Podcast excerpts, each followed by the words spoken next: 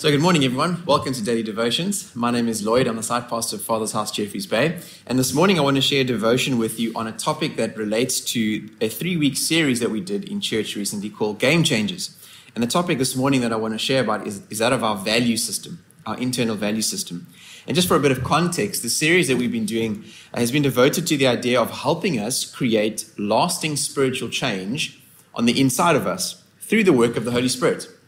And this kind of change that brings about God's best for our lives by us being molded and shaped on the inside so that we are well positioned to receive something new on the outside well. And it's based on a well known passage of scripture from Luke chapter 5, verses 27 to 32, where Jesus talks about, uh, it uses the analogy of putting new wine into an old wineskin. And he says, if you do that, if you try and put a new idea, a new perspective, or a fresh way of doing something into an old behavior, an old mindset, an old pattern, then those things won't mix well. And the, in fact, the wineskin will burst, and both the wine and the wineskin will be ruined. Those are the meanings of that, of that parable. And it's, it's really about recognizing that the new ways of the kingdom of God won't fit in with the old way of legalistic living. And we said that this, this legalistic living, this, this is the kind of life that tries to prove to God that he should love you and accept you by doing religious things, when actually he already loves you and accepts you and now asks you to do relationship things out of that love for him. It's about a change of heart, you see? And this is a really powerful picture in terms of how it describes this process of yield, yielding to the change by the Holy Spirit that produces in us a vessel that's capable of carrying the new thing that God wants to do in us well. And that's how true spiritual change happens, isn't it? When we are changed from the inside out, when we are able to handle the thing that we are believing God for on the outside. And for our devotion this morning, I wanted to read from just a few verses before that, that passage in Luke 5, verse 23. Uh, and this is actually the this is where it talks about the call of Levi or the call of Matthew. This is as he would be later to, to become known, the, the call of Matthew. Is the guy that wrote the first book in the New Testament.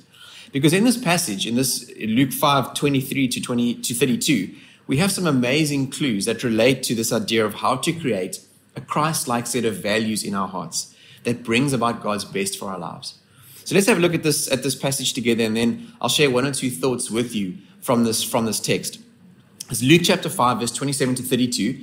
Um, it says this After this, this is Jesus had just performed some miracles, and then after this, he went out and saw a tax collector named, named Levi later to become Matthew, sitting at the tax office, and he said to him, Follow me. So, leaving everything behind, he got up and he began to follow him. I mean, there's so much that we can spend just, you know, talking about just that, that, that first couple of, couple of verses. Then afterwards, Levi or Matthew hosted a grand banquet for Jesus at his house. Now, there was a large crowd of tax collectors um, and others who were reclining at the table with him. But the Pharisees and their scribes were complaining to Jesus' disciples. They said, Why do you eat and drink with tax collectors and sinners? Man, that is just so wrong. Jesus replied to them, It's not those who are healthy who need a doctor, but those who are sick. I have not come to call the righteous, but sinners to repentance. It's such a powerful passage for so many reasons. And, you know, what amazes me for just at the beginning about this passage is, is, is what you can clearly see the effect that salvation had on Matthew by what he was willing to sacrifice and give up for this thing that he valued most. And that's, that, and that's the truth about value, isn't it? That value really is determined by sacrifice.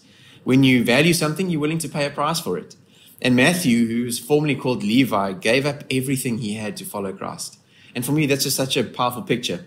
But one or two thoughts just to share with you this morning from this passage that I think are great lessons that we can learn today and apply from this call of Levi, this call of Matthew, that will help activate lasting spiritual change on the inside of us. And firstly, in order to change well, in order to bring about God's best for our lives, we have to know what we have acquired first, because that's what makes it easier to give up some other things. You see, I've thought about that moment for a while. You know, this moment where Jesus looks at Matthew and he says, Follow me. And I wondered what what what was it that caused Matthew to leave everything he knew behind, his life as he knew it. He left everything behind in a moment and decided to follow Jesus in a, in a, in a completely different direction. And I got to thinking, you know, perhaps it was the work of the Holy Spirit that was stirring in Matthew's heart, you know, as he heard about the miracles that Jesus was doing in this town where he was stationed in his tax office. You know, maybe the Holy Spirit had already began prompting him and, and drawing him into this, to this Jesus that he was hearing about. Or perhaps in that moment, it was the irresistible call of grace revealed in the face of Jesus that caused Matthew to get up, leave everything behind, give it all up, and follow Jesus. You know, maybe when, when Matthew looked in those eyes of, of our Lord and Savior, he saw something of a love that he had never seen before. He, you know, may have seen something that no matter what he could have acquired in terms of worldly terms, he realized he had much more in the eyes of this man that was calling him closer. You know, because this is the same Matthew, as we know, who in his own gospel, in the sixth chapter and 33rd verse, would write the words, Seek first the kingdom of God and his righteousness, and all these things will be added to you as well. Maybe he had that fresh revelation, this, this spiritual vision to refine his values and land on this conclusion in life that in Christ I have acquired everything I need. Have a look at 2 Peter 1, verses 3 to 4. It says, His divine power has given us everything required for life and godliness through the knowledge of Him who called us by His own glory and goodness. There it is, right there. By these He has given us very great and precious promises so that through them you may share in the divine nature. That's the new wine season, right? Escaping the corruption that is in the world because of evil desire. That's the old wine. So maybe that's something for us to think about this morning is do we know what we have acquired in terms of the gift of salvation that we have received in Christ? And then secondly, we need to know how to share that which we have received. We have to be willing to share what we have acquired. And I just love Matthew's response to receiving the good news of the gospel of grace when Jesus calls him. You know, he invited some friends over to his house to share a meal and sit at the table with Jesus, with him. And I thought about the value system that we have and how clearly we see the gift of salvation and why. Because when we do, when we see the gift of salvation clearly, we would want to invite others to the table also, wouldn't we? We'd say, hey, come and sit with me at the table of salvation, this table of celebration that I'm sitting at with Jesus. And you see, Matthew invited others to join him because a saved person doesn't want to go to heaven alone. A saved person doesn't want to go to heaven alone. They want to extend the invitation to others. They want their friends and family to join them also. And, you know, unlike the Pharisees who were also at the party, but they were throwing accusations at Jesus, Matthew threw a party for Jesus. And I wondered about that. And I wondered that by refining our internal value systems through the work of the Holy Spirit, we can be sure that we'll never forget the value of inviting someone to join you at the, at the table of salvation that you're sitting at. Because that's what brings about God's best this internal, lasting change by the Holy Spirit that really brings about God's best for us. And so maybe be encouraged this morning to never lose sight of those two very simple things when it comes to, to, to receiving this, this good news that, that God wants to grow on the inside of us. Firstly, we need to know what we have acquired. And maybe this morning it was a bit of a reminder just to focus a little bit again today on the value of salvation for you. Just know, just recognize what we have acquired in Christ. And then secondly, once we've dwelt on that, once we've thought about that, once we've acknowledged that through scripture, May we have the courage to invite someone else also to join us at the table of salvation with Jesus, because those two things together really, really help us activate lasting spiritual change on the inside.